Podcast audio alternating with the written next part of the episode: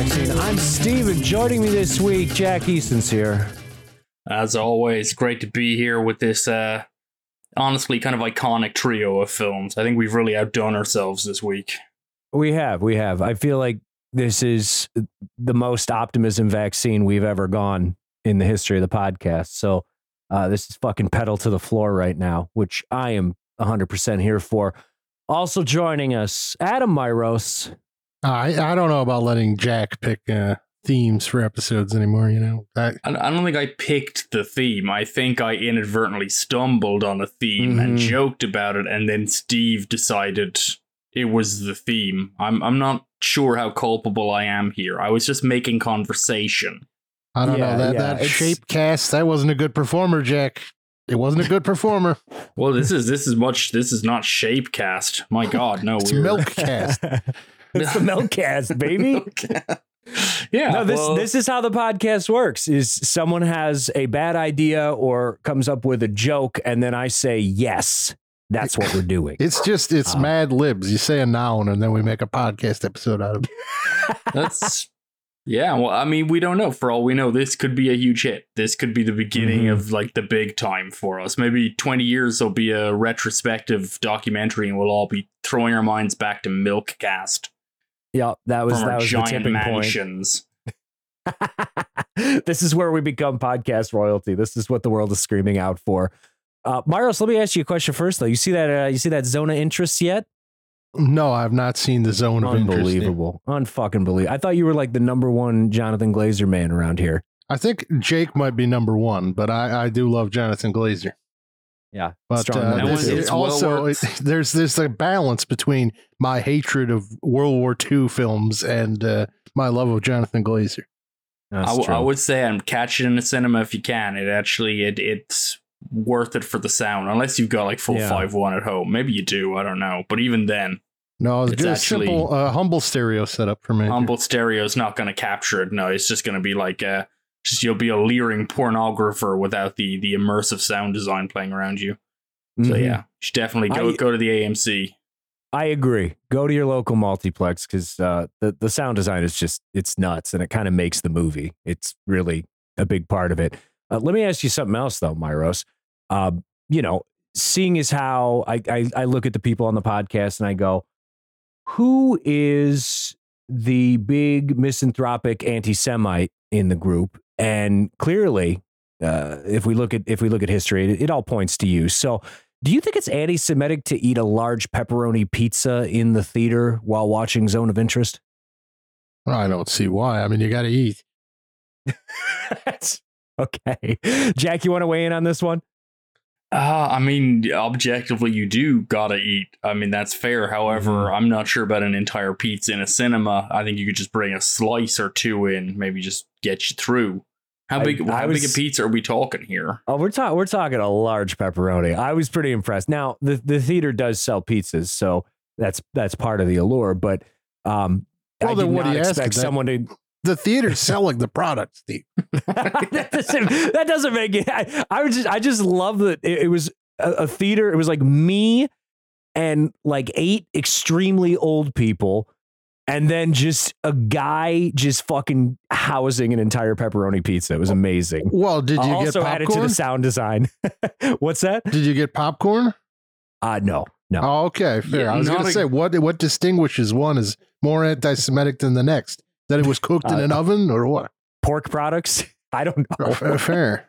I, I would just say, yeah, Zone of Interest is just not really a great snack film. Uh, No, just there's no. there's long passages where people are just gonna hear you basically enjoying snack food, and it just it doesn't sit right in the same movie that has like a, a girl hiding fruit in the countryside, and the off chance it might save someone's life.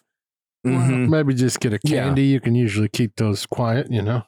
Uh, you can't with the wrappers. I mean, Well, no, you get it unwrapped. You got to get like a Mike and Ike or something. Uh, yeah, I don't. I don't know why cinemas sell candy in the like stupid plastic wrap. Like, I feel like it's a big enough industry where they need their own like break-in, you know, brand like AMC brand Sour Patch Kids that removes the plastic inner sleeve that like comes in presented in some other quiet format. That seems like be a winner to me I because they're still going to charge you seven bucks for it.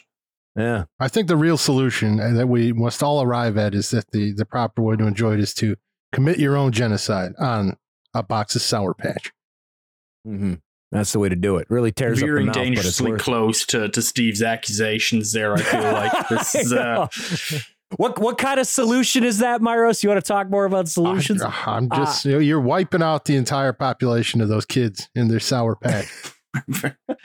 I, I'm I- about it I'm like not going to speak to that's relation to the horrors of history. That's really none of my business. yeah, I, I think out of all the Oscar contenders this year, uh, Zone of Interest least snacky, uh, most snacky. Uh, I don't know. Oppenheimer, maybe. Poor things. Poor Barbie things seems definitely. snack Poor friendly. things. I- It would it would help you to have something to do. Barbie is Barbie up for Best Picture? I mean, that's that's a no, it's not. That's all as, about. As Hillary Clinton told us, it's it's not because of the No, no, it's up Patriot. for best. No, it's up for Best Picture. It's not up for Best Director or or Yeah. yeah. Oh. Gerwig got snubbed apparently No, I think that's probably an adequate uh, representation of Barbie. I think, I think it's quite I, getting Best Picture. I think is is a pretty big deal, and like Yeah. that movie is literally about consumerism. So I think pretty much you can do whatever you want during it. hmm Yeah, I thought it was enough for a movie to make like two billion dollars, but apparently it needs to be nominated for everything instead of almost everything. especially fun because Margot Robbie didn't get a Best Actor or Best Actress nomination, but she is nominated as producer, and Greta Gerwig didn't get Best Director, but she did get nominated for Best or Best Adapted Screenplay. So like they they all are up for Oscars, which in and of themselves are like supposedly a big deal. So I don't know. It just seemed goofy, and it, like because the whole implicit thing about that was that Gerwig. It's like who should have who should she be there instead of? And they're like, uh, it's Justine Triet, the the woman we've never heard of, which just seems a little bit self defeating to the entire argument. Because like what Martin Scorsese doesn't belong there. It's like he kind of does. Christopher Nolan doesn't belong there. I would agree he doesn't, but uh, no one else will. So whatever, you know. I'll, I'll get on ca- that. as long as there's no path. Daniels, I don't want any Daniels winning shit. Yeah, I mean, whatever. I don't like Oppenheimer, but at least it's not a fucking extended internet skit. So yeah, um, Mhm. I would take that sweeping the board over everything, everywhere, every time, all at the time of everyness. Mhm. Well, that, that's not nominated this year. You guys are behind the times. Yeah, I I know what's nominated. Just ask. well, as people, as our, our listeners know, our Oscar, our Oscar pods are typically pretty current, pretty with the groove, pretty Mhm. insightful. Yeah, people yeah. are saying we got our fingers on of some pulses Several pulses, out I- there. absolutely. All of them. I am Yeah, certain yeah. I've seen uh, at least one of those films. Maybe, probably not. Probably not. I don't think you have. no, No. I don't think so. I, I will say, like, obviously, people getting like Hillary Clinton getting mad about Barbie is that's the top story. But then the the low key annoying story is people mad that Past Lives got nominated for Best Picture and and not like anything else.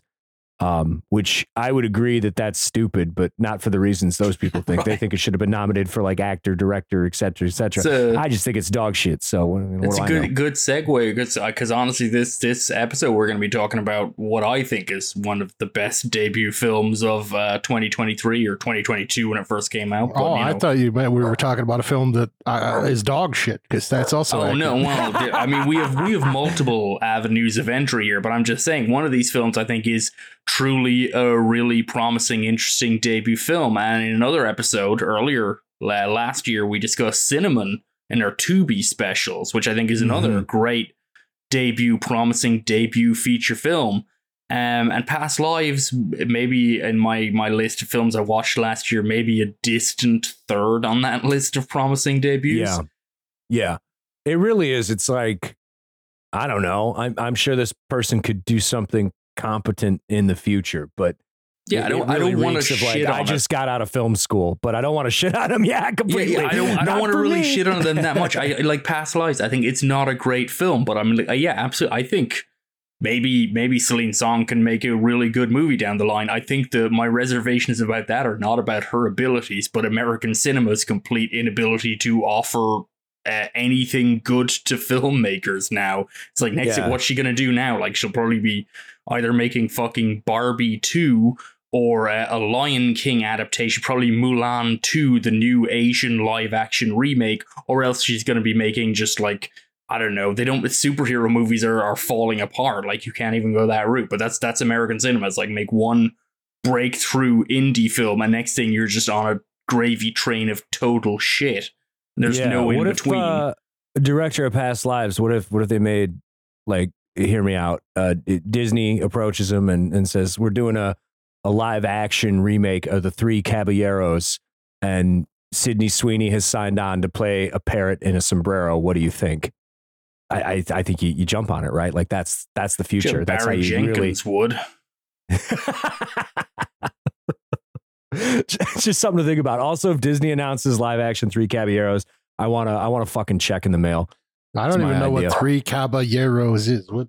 How do you not know that? It's the fucking birds with the with the sombreros. Steve, that shit Disney, up, man. Disney don't even pay the people who wrote the scripts they keep remaking. They're not going to pay you for giving them ideas. Is this a Yeah, that's uh, is this a short? No, it's like a full length fucking musical. Uh, Ah. it's got Donald Duck and like a green bird and a red bird, and they fucking sing and they wear sombreros. No, I've, I've never seen this.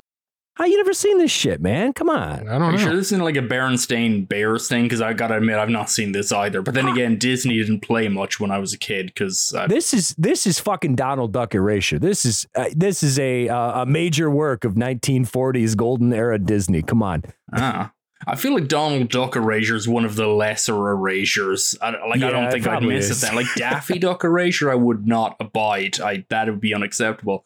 Donald, Uh-huh.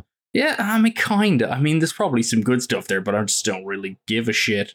It's also I, I think it's it's like a fucking anthology film too, which is weird. Yeah, I'm seeing some live but- action going on in this thing. Well, you need uh, fully live action. You need fucking Sydney Sweeney as the Green Bird. Okay, well, we'll sign us up. We'll we'll invest. We'll invest. All right, good. I got my producers on. Anyways, let's uh let's talk about a great movie that apparently no one fucking saw because or maybe they did and I'm just an idiot. Uh, the cow who sang a song into the future.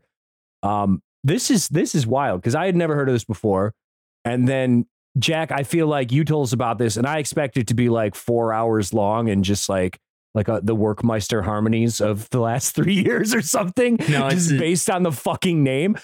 But it's not that at all. It's uh, it's it's pretty brisk and it's beautiful to look at, and it's it's very compelling, and it it flirts a lot with horror and sci-fi and and genre filmmaking while also still feeling like a little Sundance art house movie, which is what it is. But uh, holy shit, where'd you dig this thing up? It's it's been around. Uh, it got some good notes when it came out last year, but yeah, I would agree. I feel like it. I I think it deserved more love. It it's it hasn't really been talked about that much in in the subsequent months when people were putting together their year end lists. It seemed conspicuously absent, which I thought was a bit of a shame. But um, yeah, it's uh, you think four hours long, but no, you see, you missed. It's not Argentina; it's from Chile. So I, I don't Mhm. know what length of film they make there typically, but this comes in at what ninety five minutes. It's A nice. brisk 90, brisk yeah, it's- 95 and uh, yeah it's it's I, I think it's a really lovely film i you know um and and kicked off this whole thing for reasons that will become apparent as we go on. But yeah this this is a movie about uh cows and and feminine construction. Uh and those Mhm. two things dairy cows and and uh women and how maybe they are related in ways if one were to put a lens to the world in a certain way but and you it's, call it's me a- problematic for God's sake. I'm just saying, I don't think that's Yeah. what I don't think the film's come out of it going. This is good. Everything's great. I don't think that's the takeaway. I'm Here's, just saying. here's Jack's poll quote. This is what I understood. All I heard was uh, "women be cows." That's, Yeah. that's Women- all I heard. women- So it's, Yes, yeah, but the B is a capital B. It's not the word B. That's I just want to stylize it in my branding. But uh, yeah, it's uh, or women be cows with the B E E because there's also bees in this for a queen It's true. reference. So Mhm. Which honestly, it's funny thing about this movie. Actually, if you were to describe its elements, it really sounds very heavy-handed and a little bit kind of oh like yeah, pretentious in its kind of ideas and laying out of kind of feminine uh, concepts and so on. But uh, it's it's really I think quite light with its touch. I think it's really lovely the way that it's presented. It's kind of it's not a film that's like here are, and here's problems. You know, here's things that are happening. Here's my grievances or my, you know, we need solutions. It's not laid out like that at all. It's very much just kind of like a thoughtful, kind of tone based film that just allows you to kind of step through a family crisis and and so on. Um, yeah, it just I, I was really impressed by this, and this is the the director's first film, uh, and it it definitely should get some more notice. I think. Yeah, you do. You look at these elements, and and even before that, I, like Steve said, uh, Werckmeister Harmonies or something. Like I got a totally different vibe, especially if you look at like the poster they've got up on IMDb, and it, I, it, it just seems like it'd be like a Netflix original, like one of these fucking movies. Like I don't want to be standing in this meadow any longer, and you're like, fuck, what is going on with these movies? What are they? And so yeah, I, I was expecting a, a twee nightmare, and on paper, uh, it seems like it is, but also it's good. like, like there are points in this where I'm like, oh God, what does this movie even do? This is like, it, it's just laying it in, and it, it's just gonna be, it's gonna go nowhere, and it kind of doesn't, but that's okay. I don't know that it. It's a skilled filmmaker is the thing. You you watch this especially when they actually bring in the cows. Like these scenes are powerful stuff, like just really emotionally wrenching. Yeah. Mm-hmm. To, to to run through the plot, just generally speaking, I guess if you're like, should I watch this movie? What kind of a movie are they even describing? I mean, it's essentially kind of like an interesting premise more than a plot driven thing, and it's basically a a woman who apparently committed suicide 20 or 30 years ago just in a really just, cool way. In a, yeah but he's just driving her motorcycle into the river. Uh, she she just gets out. She just wakes up and comes back out into society. Uh, same age she was when she left and she's walking around and people are seeing her and kind of uh, a little bit understandably surprised and uh, she kind of matches up with her family who run a dairy farm and her daughter has very bad feelings towards her, obviously, because she committed suicide and left them, among other things. Um, and the mother, of course, has children of her own now, a daughter and uh, two daughters, really, because one of her, her kids is transgender and is in a difficult phase of, of swapping over where she seems very comfortable swapping over, but her mother is is not quite there yet. So it's it's film and and it's essentially this film just kind of like uses a backdrop of the farming and of uh, this lovely countryside the whole film is set in to kind of examine I guess constructions of femininity and of uh, motherhood as you know kind of both personal and social forces. And that's really the film. And like I say it's not like preachy. It's not this is about this. You should look at it like this. It's very much just kind of gently introduces these ideas and marries these images together. I mean, as Adam says, this is it's real filmmaking stuff. It's really kind of brings it into the image. The cows become this interesting kind of background. There's a musical number involving them. Um, it's it's really something. It's it, I thought mm. like I just really and I've watched it twice now as I rewatched for this podcast. And I was wondering, you know, will it dip with the novelty kind of gone with me knowing what I'm going into? Uh, but no, I, I still found it really just very touching, very very kind of uh, what would you say um very involving and emotional cinema. It's it's just really good stuff. Yeah, it's it's really pretty subtle and and gentle considering the heaviness of the themes. Um, and then I also like how uh, the the rules or whatever that the the resurrected mother plays by they're they're just they're kind of like messy and blurry so you don't fixate on those things too much but essentially she can't she can't speak she can sort of communicate a little bit by just like emotionally affecting the people she's around and um like fucking with electronics a little bit but it's not it's not a big part of it. Like it's it's her presence and the and the things that uh people sort of project onto her when they see her that that moves things forward. Uh, i also love how and this is kind of a theme that we're going to play with too. I love how we're going to connect the cow who sang a song into the future, which I described as subtle and gentle. It actually goes really well with uh, Visitor Q, which we're going to talk about later. Uh, but but just like uh, the I way don't know about that. that the, the mother, uh, you know, kind of pops back up into the lives of these family members and and the effect that she has on him. And I, I, think like probably the most powerful scene in the movie is uh, the the trans daughter who the mother refuses to accept, still calls her Tomas. Um, and then she also has like a, a young daughter, and that daughter, it's it's almost like she ignores her completely. Like I don't know if she's acknowledged more than like once in the Mhm. entire movie by her mother. Um, but you've got the the the the woman who comes back from the dead who literally can't communicate and and doesn't feel heard and and is incapable of reconnecting with her family. Um, and then she shares this like really like tender moment on a boat with the trans daughter who feels basically the same way. Like she can't communicate effectively with her family so that they'll accept who she knows that she is. And uh, it's it's really nice. It's very heartwarming.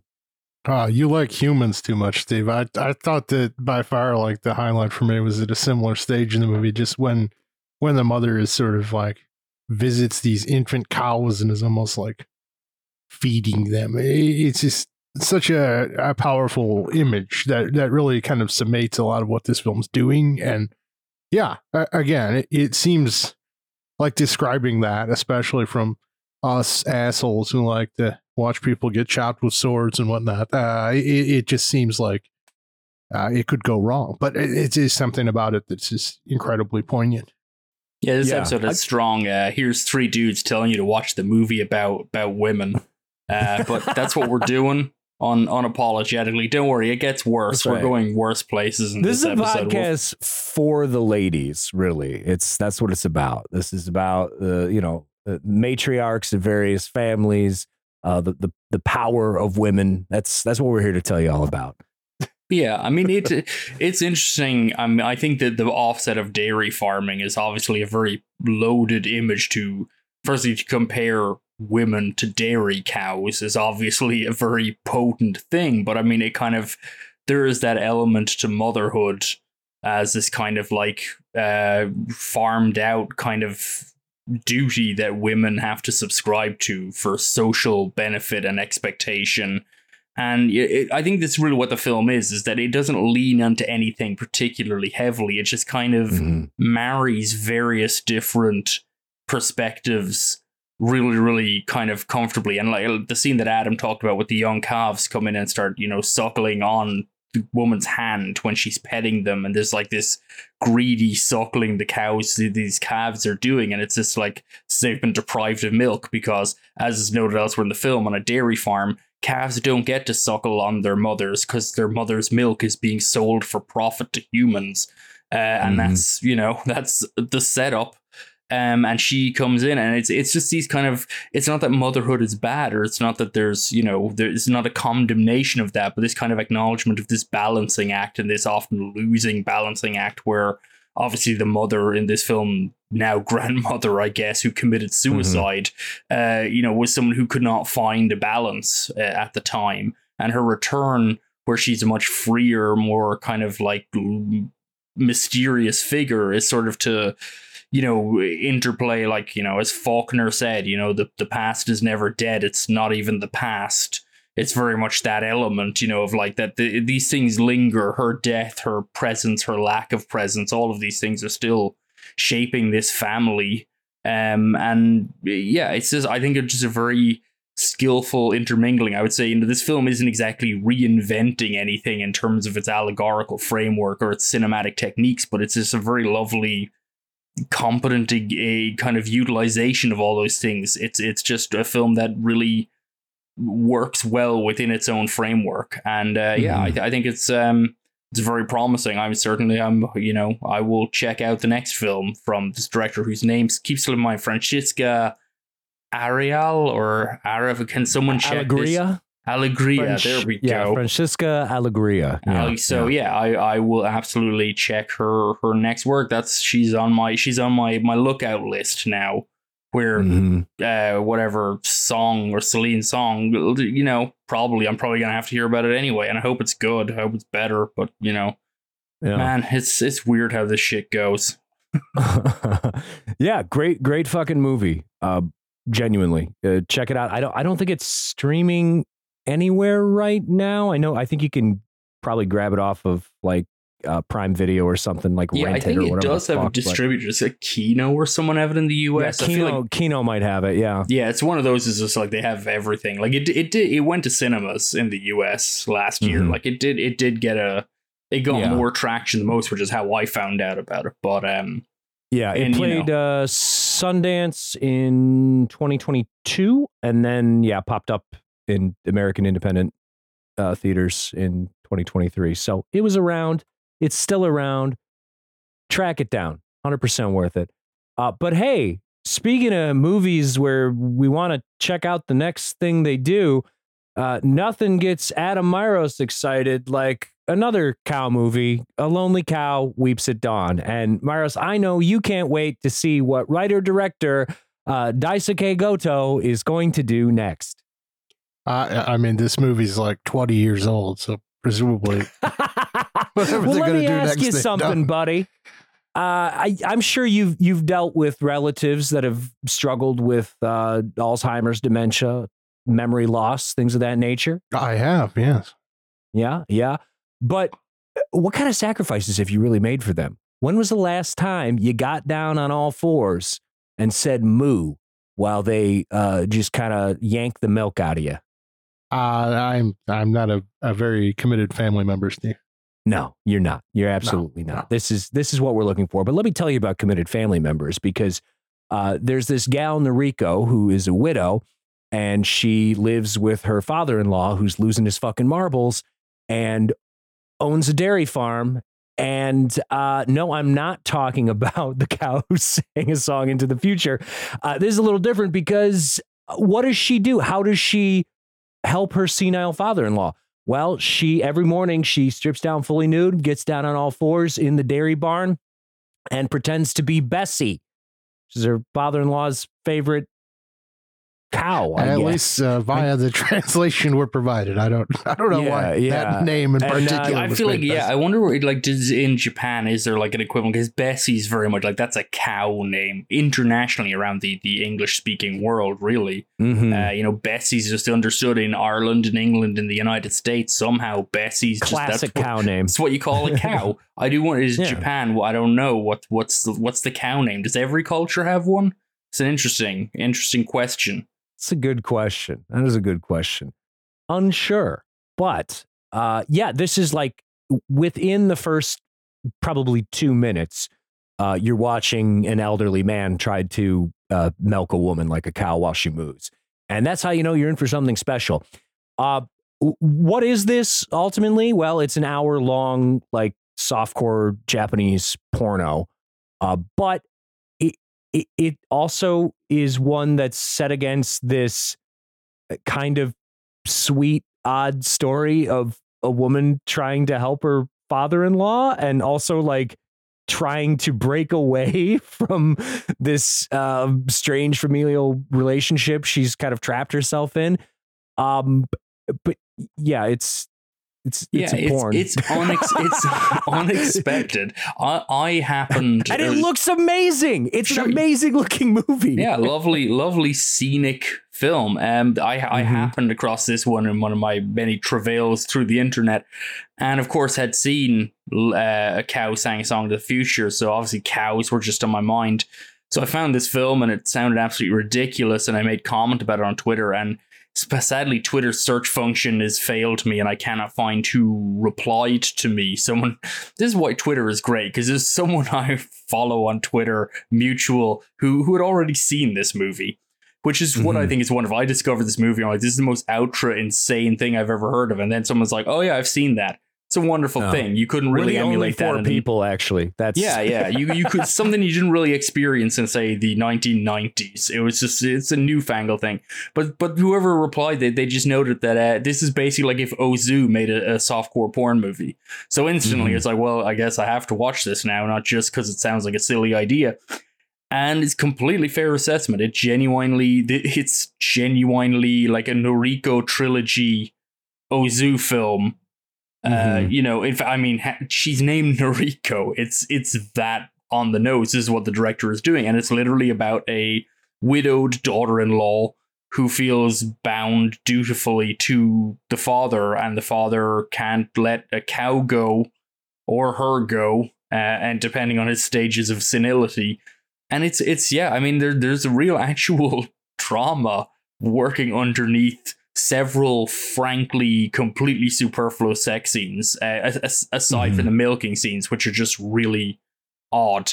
Um but I again tie in with this kind of maternal imagery you know? I mean it's it's the the milk and the breasts and the family and the the bosom of the the family. All of these things somehow kind of interrelate but in typical fashion for this kind of a film in the weirdest kinkiest way imaginable um but yeah it's it's it's it's not a good porno it's most of the sex and it's off either off-putting or just boring or mm-hmm. I say completely superfluous, but the drama element is uh, surprisingly well engaged uh, yeah. for what this and is.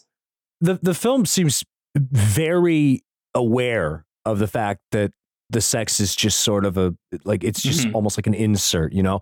Uh, there's not a ton of camera movement. Like the the whole film is pretty still and and pastoral, um, and you know Ozu esque, but yeah, that extends all the way to the sex scenes, which are eh, they're they're not erotic or exciting or anything. They're just it's just like people going through the motions. Uh, I I hate to bring this back up again, but I was thinking about Werckmeister harmonies, and there's all these scenes where they're you know they're, they're just a lot of Werckmeister today. Uh, which is what I automatically think of when I think of like you know uh, milking pornos, but uh, there's this long extended cut. It's probably like 15, 20 minutes long where they're just kind of like walking down a gravel path. Um, and that's what the sex feels like. It just, it just feels like it's like, well, now we're here. So gonna have sex with this guy and we're just going through it. And then we're going to go to the next part. It, it, just, it feels almost like transitive. Like it, it's not something that feels like a focal point of the film yeah. that you're watching. I think there's a li- which I is mean, odd for a porno. yeah, there, there's definitely limitations in this. In that, I mean, there's some weird intergenerational elements to this that don't necessarily, I think, play in. In that, you know, all the men are much older than the women they end up sleeping mm-hmm. with, and that's not really keyed in specifically in like what is otherwise a broader kind of portrait of of family and female roles within the family. It, it doesn't quite mesh. I mean, it is still kind of a porno. It's pretty threadbare in the story point. So it's kind of like what is there surprises you by being there, but it's also not tremendously fully developed and nuanced. But it's just kind of a surprisingly low key drama.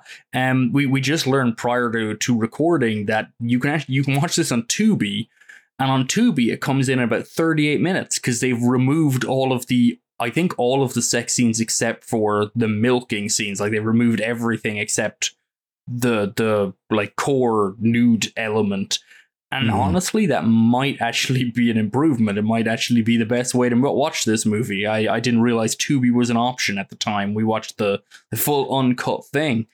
Um, but yeah, it's Tubi with the the smut without smut edit. yeah, yeah, damn Christian instance, fundamentalists that, running that site.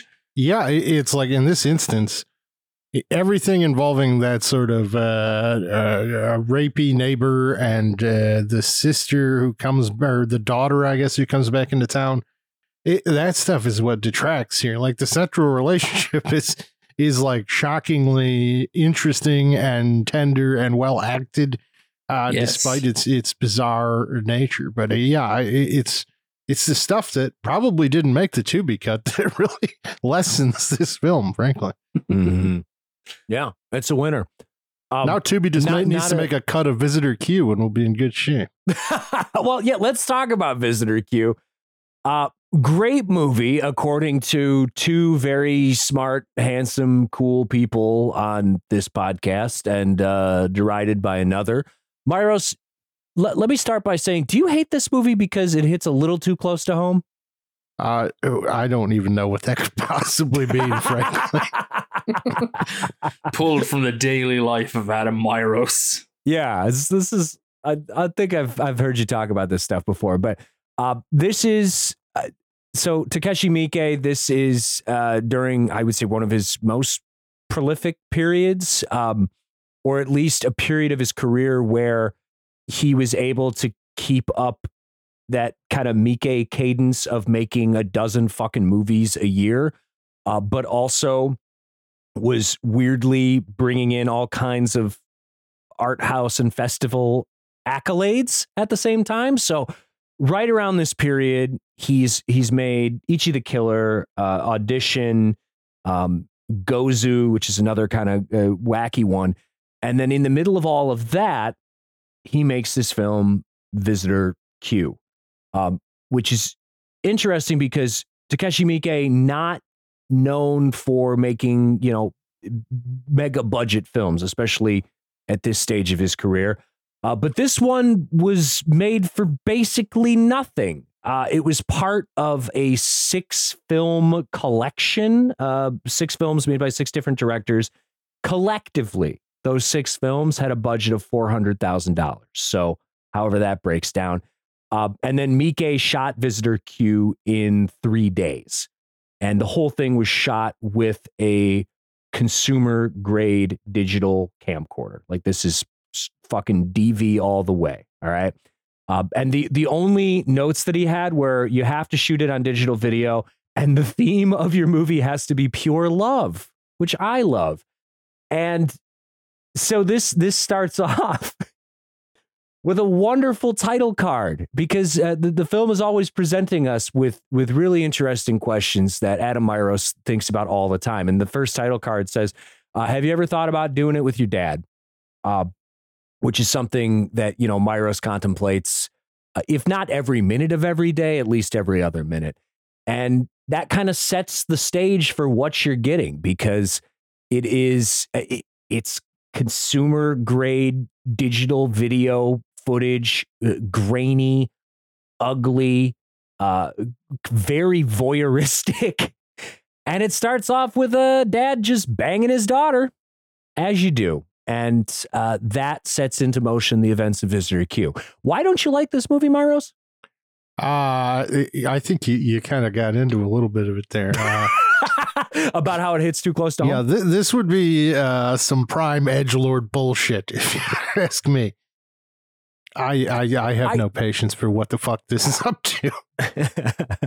well, it's it's kind of doing uh, well similar to the the cow who sang a song in the future, or, or more notably, uh, Teorema. Uh, it's the story of a mysterious stranger who inserts himself into a family unit's life and then profoundly uh, changes them and their perceptions of themselves and and each other. I guess that's Um, the sales pitch. I, Yeah, this you could is say uh, saltburn, but good. I think that's another way to think of it. But uh, give me ten salt. yeah, it's it's weird that you you land on edge lord with this one because this is another one where it it feel it's it's fucking hilarious. First of all, um, but also it it kind of has a softness to it around the edges. Yeah, it's, it's a lovely portrait of a family reconnecting, um, casting aside their their various uh, their various differences and distractions, and coming together as a perfect family unit to move in Mhm. oh god, coordination heaven. and, and camaraderie. It's just it, Yeah. it's uh it's ugly. It's shrill. It's great. It is, yeah. Uh, Yeah. uh, I mean, and the humor sure. is is puerile. Uh, this really It's Uh, grating, nothing. but it's great as well. If you it has I- approximately zero for me. I, I don't know. I mean, I I saw Visitor Q for the first time. I probably you know when it was it was right in two thousand and one, probably close enough to that when it was coming through when it was uh you know there, was that kind of like Asian extreme explosion and DVD and and Miike was certainly coming through. Audition had done well on festival circuits. It kind of escaped its its video uh kind of like direct to video trappings in Japan and had managed to bust out like uh, I think Cure probably before from Q, uh, Kiyoshi Kurosawa as well. I believe was I think that was a V Cinema production if I remember correctly. I think a more stately one, but I think in in its native Japan it was not expected to do much business outside of direct video sales, and then it ended up at a couple of festivals and suddenly was being pulling in raves. Um, Miike had that kind of similar experience. He was gaining a reputation, and Visitor Q is I mean, it felt it felt incredibly transgressive then because not least of all, obviously, it's a film that specifically runs headfirst into every taboo it can possibly think of. But also, just the, the consumer grade video is is looks deranged and kind of unearthly. It was just films weren't presented like that at the time. I mean, you had Julien Donkey Boy was what 1999, so it was a little bit before. There were a few other outliers, but you, you know, it, this was still unusual to present a whole film on consumer grade digital, and it looks muddy and murky and odd, and it still looks that way. Like there's the, I, am confused. Actually, I'm, fascinated because I know um, Radiance Films, which is a new film label. I'm sure some of our listeners are, are right in the niche who already know what this is, but they're they're a new Blu-ray label that popped up in the UK and are doing some really fantastic releases of a lot of Japanese stuff now. But they they acknowledge they tried to get Visitor Q and they couldn't clear the rights for whatever reason. It fell through. But it's just like I'm just trying to imagine the sparkling Blu-ray presentation of this grungy freak show film. uh, it would be it would be kind of amazing. But um, yeah, Visitor Q works really well for me. I, you know, with because uh, I hadn't seen it in years, so rewatching it for this podcast, I got to say, I was like, how will this hold up? Because yeah, I saw this in the the peak of my own edge lord bullshit era. So mm. how, you know, how well does it work? And honestly, as soon as the guy gets smacked in the head with a rock, I burst out laughing. I was like, no, it's this is still funny. It's, I'm still yep. really enjoying this movie, and I think it is. It's it's a I, I don't know if it presents any cogent commentary on anything, but I don't uh, think no, that's necessarily. No, it sure doesn't. I'm not sure it's necessarily that uh, important. There's certainly a vein of misogyny through it, but that's kind of counterpointed by the family reconvening. It's mm. it's a very just peculiar, oddball film that, like Steven says, is is just kind of sweet in its mm-hmm. own way. Yeah. Oh, um, okay. Um, I I thought it was real sweet when the guy is uh, fucking a corpse and is convinced that it has become uh, wet, vaginally stimulated even in death by his impressive penis, uh, only to find out that it has actually shit itself, or you know, it, it has let loose its bowels in death, and he is is is really that that's that's the revelation right there. He just uh, yeah. He's, well, you're forgetting this, the, the second half of the joke, which is I you know, is it a joke? so well, yeah, I mean, I think the joke the probably prefers on the first half of that because he's killed this woman accidentally, but he realized he has to dispose of her corpse, and the best way to do that, of course, is to cut it up. So he's mm-hmm. like marking off her body with a marker to like you know kind of like mark off where he's gonna cut her off her limbs and stuff and he, he circles her breasts and then her nipples separately as like two separate items that will need to be removed for corpse disposal which is real just like such a dark weird joke on how even in this absurd situation, uh, for the male gaze still rests fully and stupidly on this female corpse is an incredibly mm. stupid joke. Um, but yeah, I, I don't know. The film is it's subversive. Well, I, uh, maybe it's not subversive. It's it's outre and it's it's it's gruesome and it's it's gross, but it's also got this lightness to it that I think means it's it doesn't feel to me particularly exploitative or in you know kind of like heavy at all. It it, it very no. much is no. a very like nimble, peculiar well, actor film. Even even when he's you know performing an act of necrophilia and uh, realizes that he's covered in poo. Greatest line of, of the whole movie, because when he thinks the corpse is is like, yeah, vaginally stimulated and wet, as Myros would say. He, then he goes, It's not a mystery of life, it's shit. And he just holds up his hand and it's covered in shit. Uh, and then that's not even the end of the joke because then, because of rigor mortis, he, he's stuck. Oh, and- boy, it's just a fucking hilarious. It's so hilarious. They put him in the they put him in the bathtub, and then uh, and and this is great too because it's all part of the family coming together. Um, the the wife who is a uh, heroin addict prostitute goes and gets her heroin and she injects it into her husband and that loosens everything up and he's able to get himself out. Uh, yeah, um, it's, yeah. It's, it's, it's, it's a movie about about you know coming to terms with your with your weaknesses and your personal failures, embracing them and then doing good with them. You know, Yeah, I And mean, I- with with the mother, I mean, that's it, it- it doesn't get any better, Myros. Come I, th- I think it's funny because I mean, like, you- you're trying to assemble any kind of like commentary element. I mean, the only character I think who's fleshed out at all enough to you draw any conclusions from is the father, and the father is Mhm. a wreck, and he feels his family is a wreck, but it feels it's independent of him. Um, but he's he's a struggling artist. He's basically he's out. He wants to make documentaries, and he wants them to be real this is his thing. They have to be real and authentic, and and he's looking at his messed up family and their problems, and rather than trying to intervene or help them in any respect, is instead just recording it relentlessly with this camera. And then, of course, as he starts going deeper and deeper, it's almost like Man Bites Dog, a film that came out around the similar time, you know, which was about a camera crew following a serial killer. You know, he starts basically committing his own crimes on camera and filming them as like becoming this document of of realness.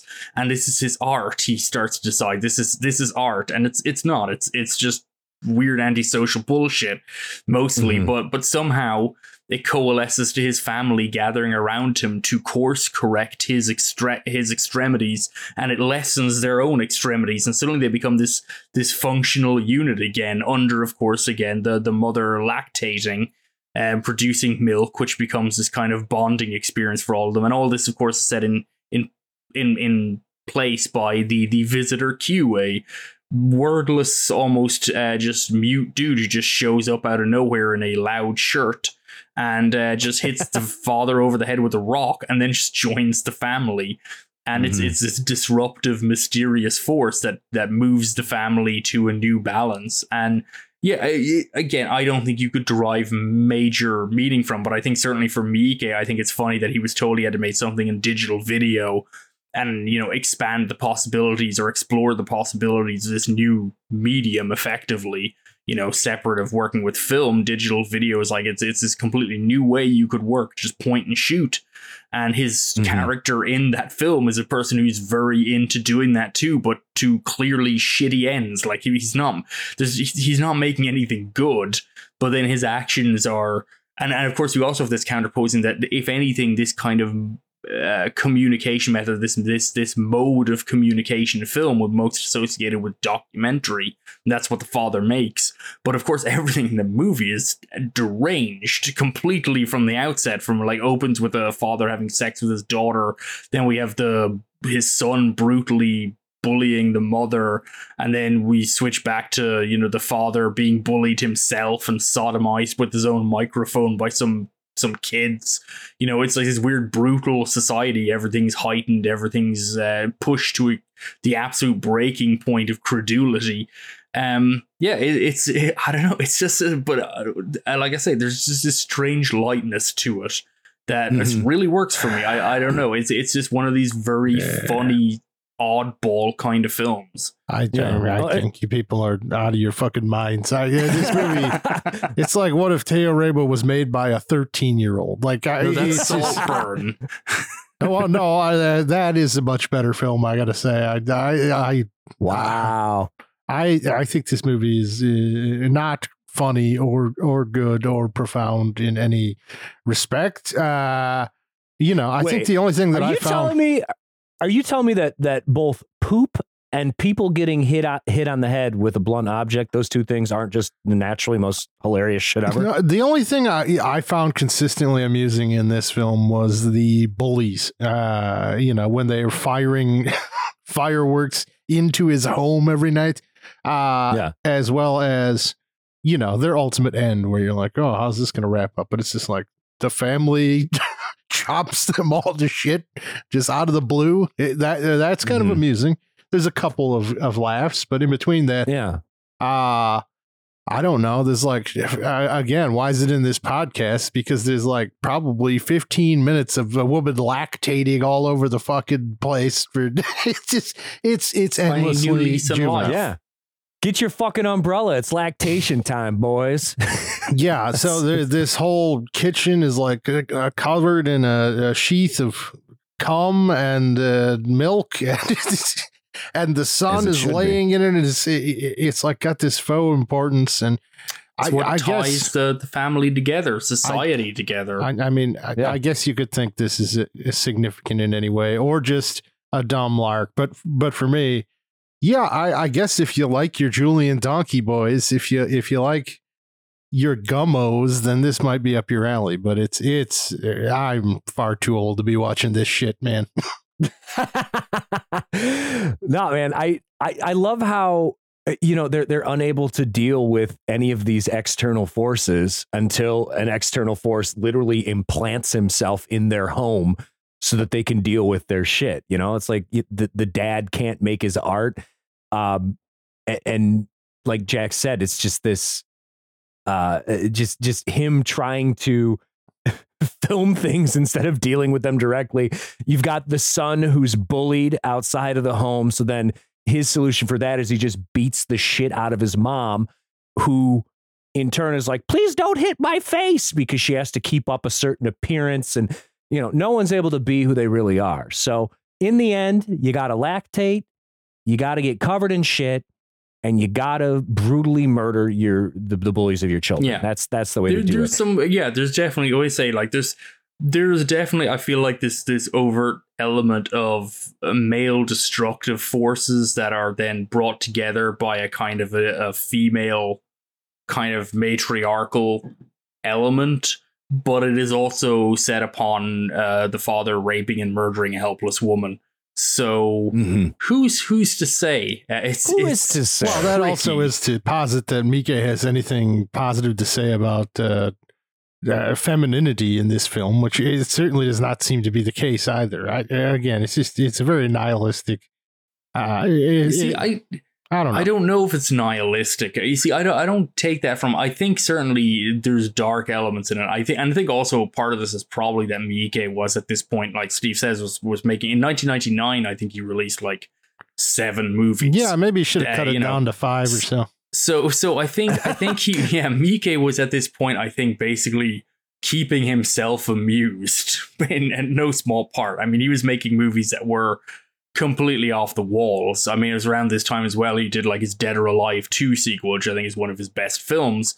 Uh, Dead or Alive 2 rather the sequel to Dead or Alive which was you know he was told like make dead or alive again and he's like okay and he just he just made his own movie and just called it dead or alive 2 it's a completely absurd separate film and a strangely touching one uh, so you know i think the the nihilist elements of this i think there's there's definitely there's there's a lot of like bombast and extreme elements in here that are you know it, but if you watch a lot of japanese v cinema it's kind of like not particularly out in the the like periphery. It's kind of zany thing. What what's more unusual within it, frankly, is is the warmth.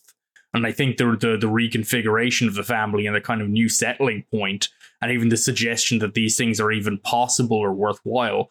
So uh, you know, I think within that milieu, the film is is actually pretty kind of warm and positive rather than nihilist. I I, I would actually have to say. Um, but yeah. also, this is if you were go, hey, you need to check out Japanese direct to video cinema. If you put on Visitor Q for someone first thing, you're just an asshole. Mm-hmm. Yeah, I would agree with that. Hundred uh, percent. Yeah, I, um, I, um, no, no, thank you. No, uh, no, it, it might be, it might be doing certain things with it. It's milieu, milieu but it's not my, uh, it's not my sort of thing. I, I would stay clear from from Japanese V cinema generally. Like it's it's not my thing. Not a uh, no, sir. uh, you know, the last thing I'll say about this too is um, aesthetically, it it is it's ugly and it's grimy yeah, and it's sure grainy is. and it's dark. Uh, but it, it is kind of fun to see how Miike plays with the form. Uh, specifically, it, it has this this naturally kind of voyeuristic look to it because of the handheld digital video.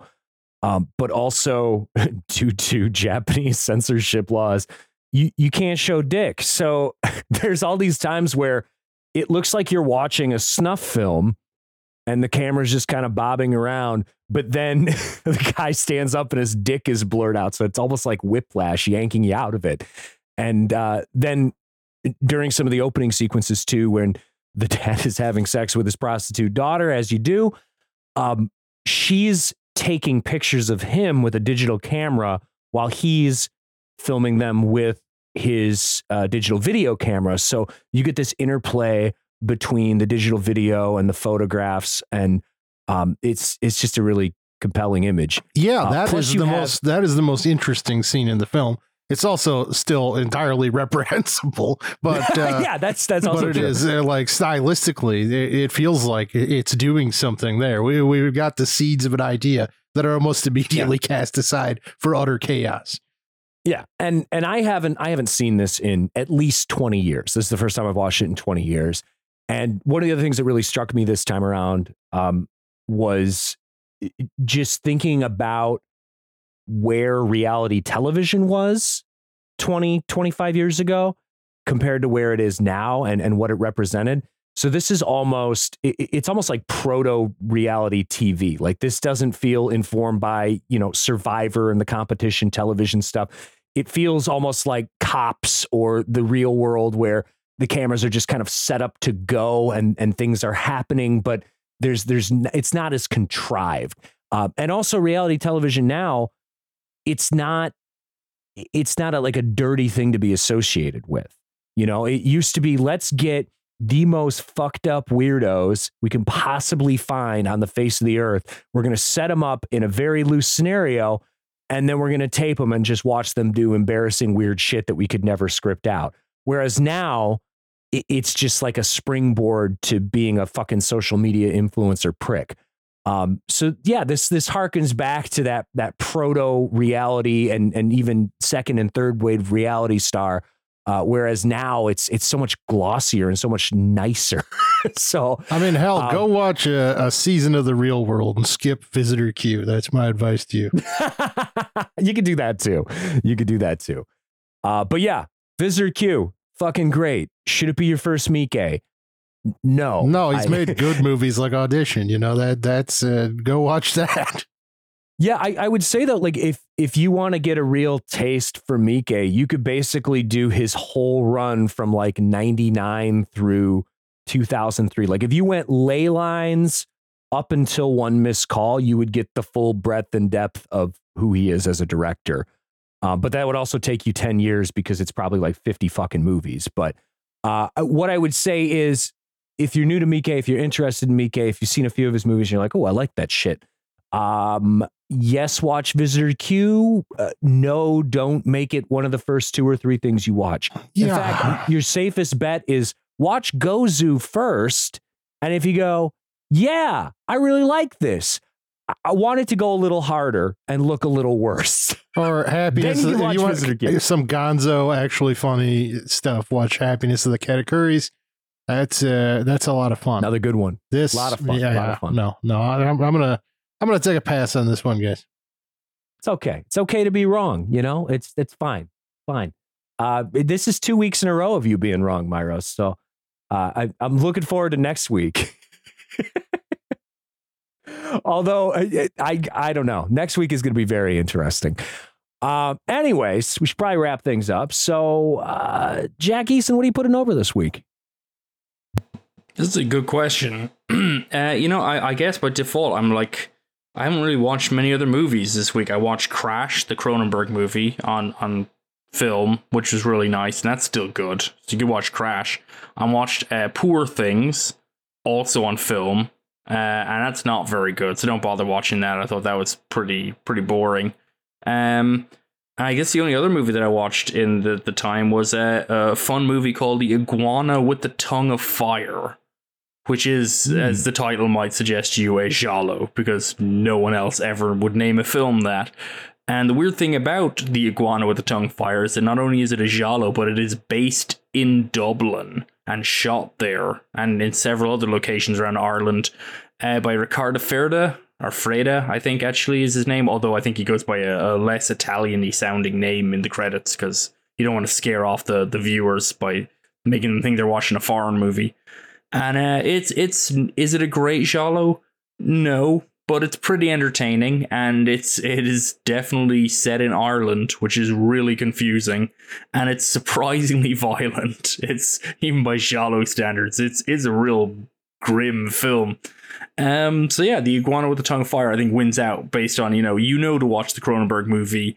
Poor things, eh, you go either way on that. Whatever, it's too new. You can't really put over a movie that's up for an Oscar this year. Several Oscars. Yeah. So yeah, Iguana with the Tongue of Fire. Go go find that and watch it and and uh, try and guess the murderer. You probably won't manage, but guess what? It will turn out to be a very familiar giallo standard. Uh, yeah, I, I haven't uh, I haven't seen that one, but now I want to watch it. Wait, wait, how did you see this? Iguana with the tongue of fire? Um, I I screwed up because I meant to get the disc ages ago. Arrow released this on Blu-ray and it's out of print, Huh. but I found someone selling it for a reasonable price, so I, I just snapped up a copy. So I don't I don't know if it's streaming anywhere right now, but uh, I'm sure it's online in some form. All right. Yeah. And uh, yeah, Poor Things. Uh, I don't know. I, I liked it. I didn't love it. Uh, I know Jake is really high on it. I know you're not so hot on it. And uh, my take, which in all instances is the correct one, is it's it's pretty middle of the road, but you get a lot of mileage out of Mark Ruffalo doing a very funny accent and slowly losing his mind. So, uh, yeah, Ruffalo is is the fucking linchpin for me. He's just great.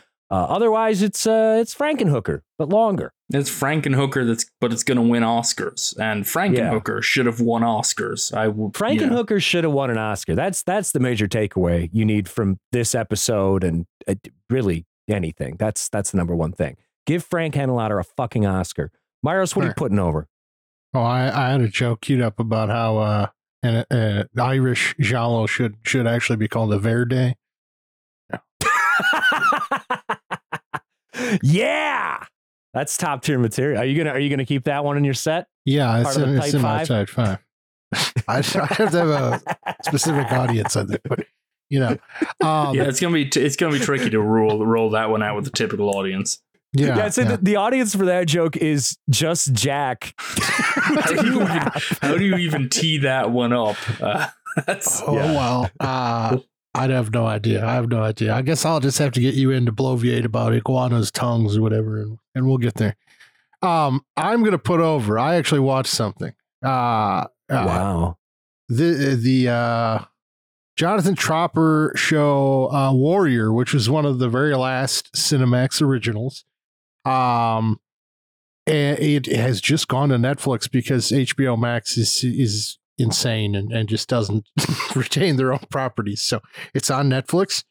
Uh, it was canceled after three seasons, but uh, Jonathan Tropper is the uh, creator of uh, you know the best action series of, of all time, I would say, uh, Banshee, and this is uh, based on a concept pitched by Bruce Lee before his death. Um, that was declined by a studio and then uh, stolen and repurposed as kung fu.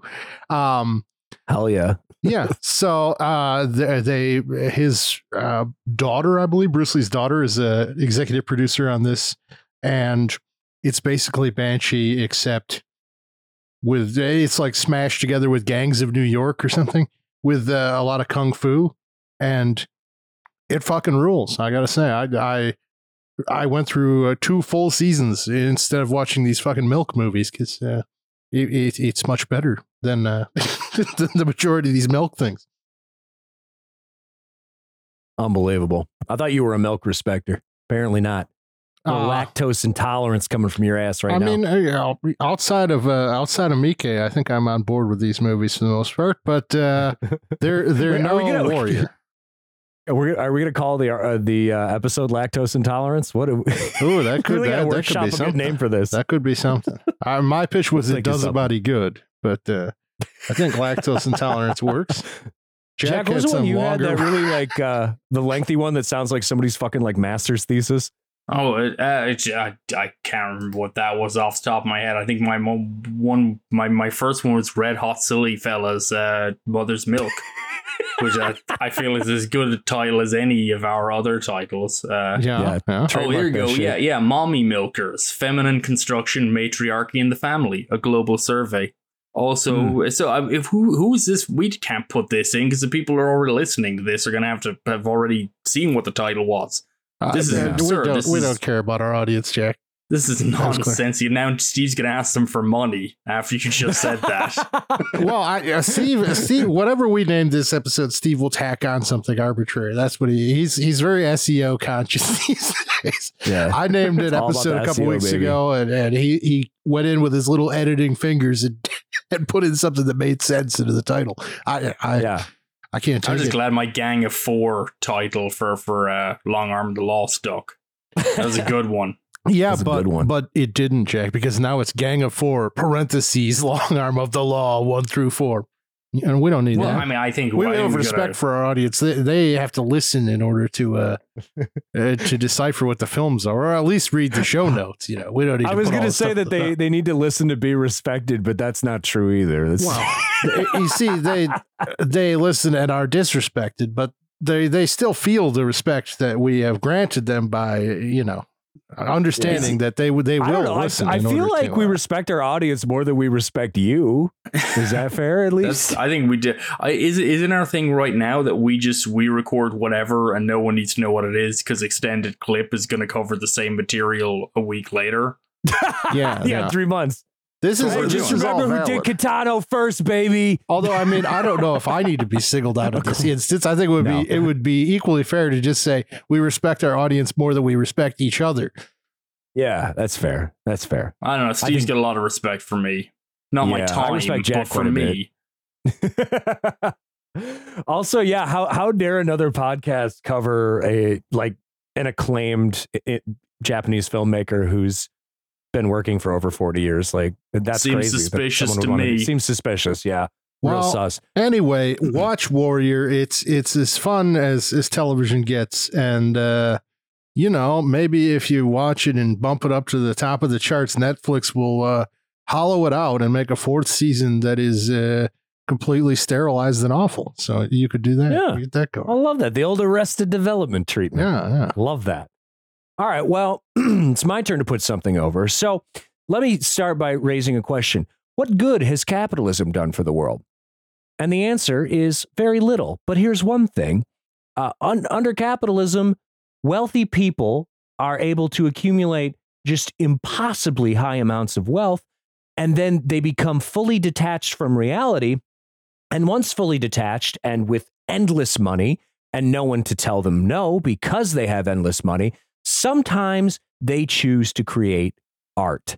And this art is incredible because it's like watching a rich space alien who has never interacted with a human being um, make something uh, with a lot of passion and, and they truly feel that it's great. Now, you don't get this all the time because I get the feeling that most people that are this wealthy also don't have an artist mindset or don't want to like put themselves out there in that way.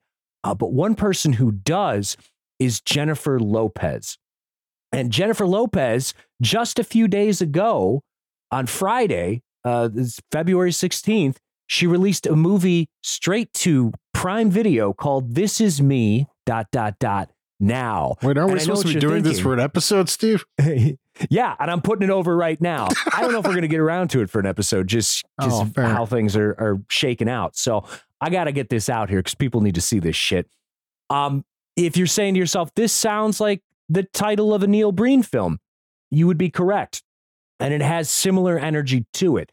Uh, basically, it is written, produced, and starring Jennifer Lopez. I assume she directed it. She did not direct it, but I feel like this is like a Christopher McQuarrie, like, uh, you know, you're you're a director, but we know we know who's pulling the fucking strings. We know it's Tom Cruise back there telling you what the fuck to do.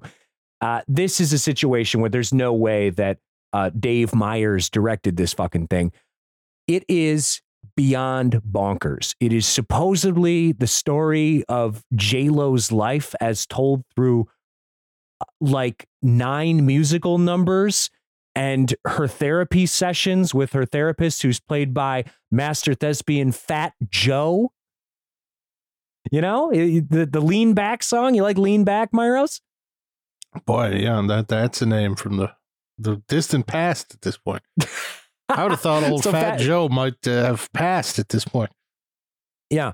So it's these surreal musical numbers because she's like recalling her dreams to therapist Fat Joe.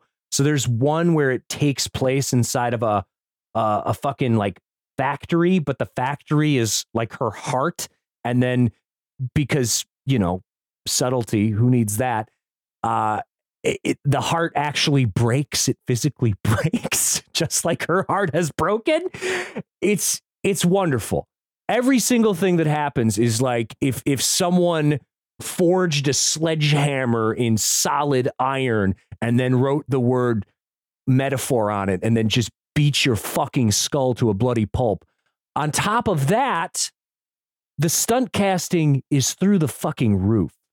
Uh, it, the other part of this, other than like her interactions with the therapist, there's also this like celestial body thing where eh, they've got all the signs of the zodiac and they're represented by different actors and actresses. So Sagittarius is Jane Fonda, uh, Leo is Post Malone, fucking Capricorn is Neil deGrasse Tyson.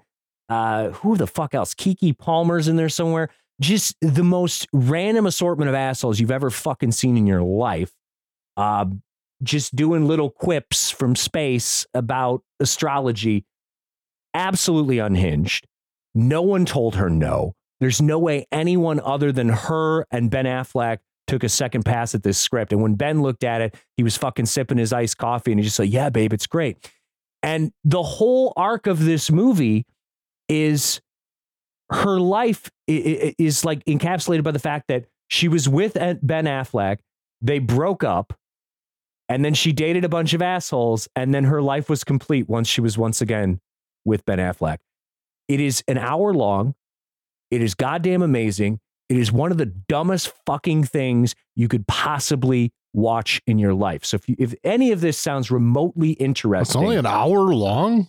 I know that's the best part because I thought, thought it was like, once movie. it started, I was like, "Holy fuck, this is going to be like J Lo's Cloud Atlas," uh, but it's really more like the aesthetic of Cloud Atlas, but it's the length of Trapped in the Closet. It's great. it's perfect. highly, highly, highly recommend. Anyways, if you're listening to this podcast right now and you want to say, hey, thank you, Stephen Jack, for being smart and handsome and cool and liking good movies. Uh, or, you know, thank you for turning me on to JLo's Vanity Project. There's a way that you can thank us. And that way is by giving us money because podcasting is expensive. All this hosting, it costs money. All the things that we do, shit breaks. You got to fix it. All kinds of stuff. And the best part is, is you can donate just a couple of bucks every month and it will help us immensely. And you don't get nothing for it. You get some some perks, some treats. We love giving you little treats, podcast listeners. So if you donate any amount of money at all and you live in the continental United States, I will send you a movie from my personal collection in the fucking mail. How cool is that for you? Pretty cool. Plus, by becoming an Optimism Vaccine patron, you're going to get access to the Optimism Vaccine Patreon feed, very special, patrons only, all kinds of exclusive written and podcast content. We're actually recording another exclusive episode next weekend. Caustic content is coming back as a Patreon exclusive series. So lots of things to look forward to. Now, if you really want to help us out, you want to bump up to that $5 or more level, you get a few extra perks. First of all, you get to vote in patron polls uh, because, yes, we have a poll tax. We believe in poll taxes here at Optimism Vaccine. It's $5. Uh, and you can vote on a future episode. And you also get your name read out on the air. How exciting. Myros, who are our five and above people right now?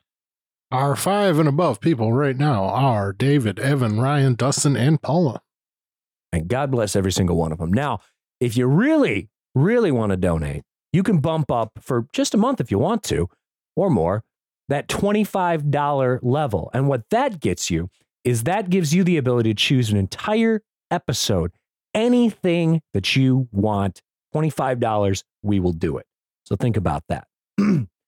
Other than that, do you have any questions, comments, death threats, marriage proposals, anything of that nature? Optimismvaccine at gmail.com. Or you can hit us up on social media at Optimism Vaccine. We're probably there somewhere around. Uh, and I think that about wraps it up. So we'll be back next week Jack's on vacation. We got some special guests. We're doing something really fucking stupid. You should tune in.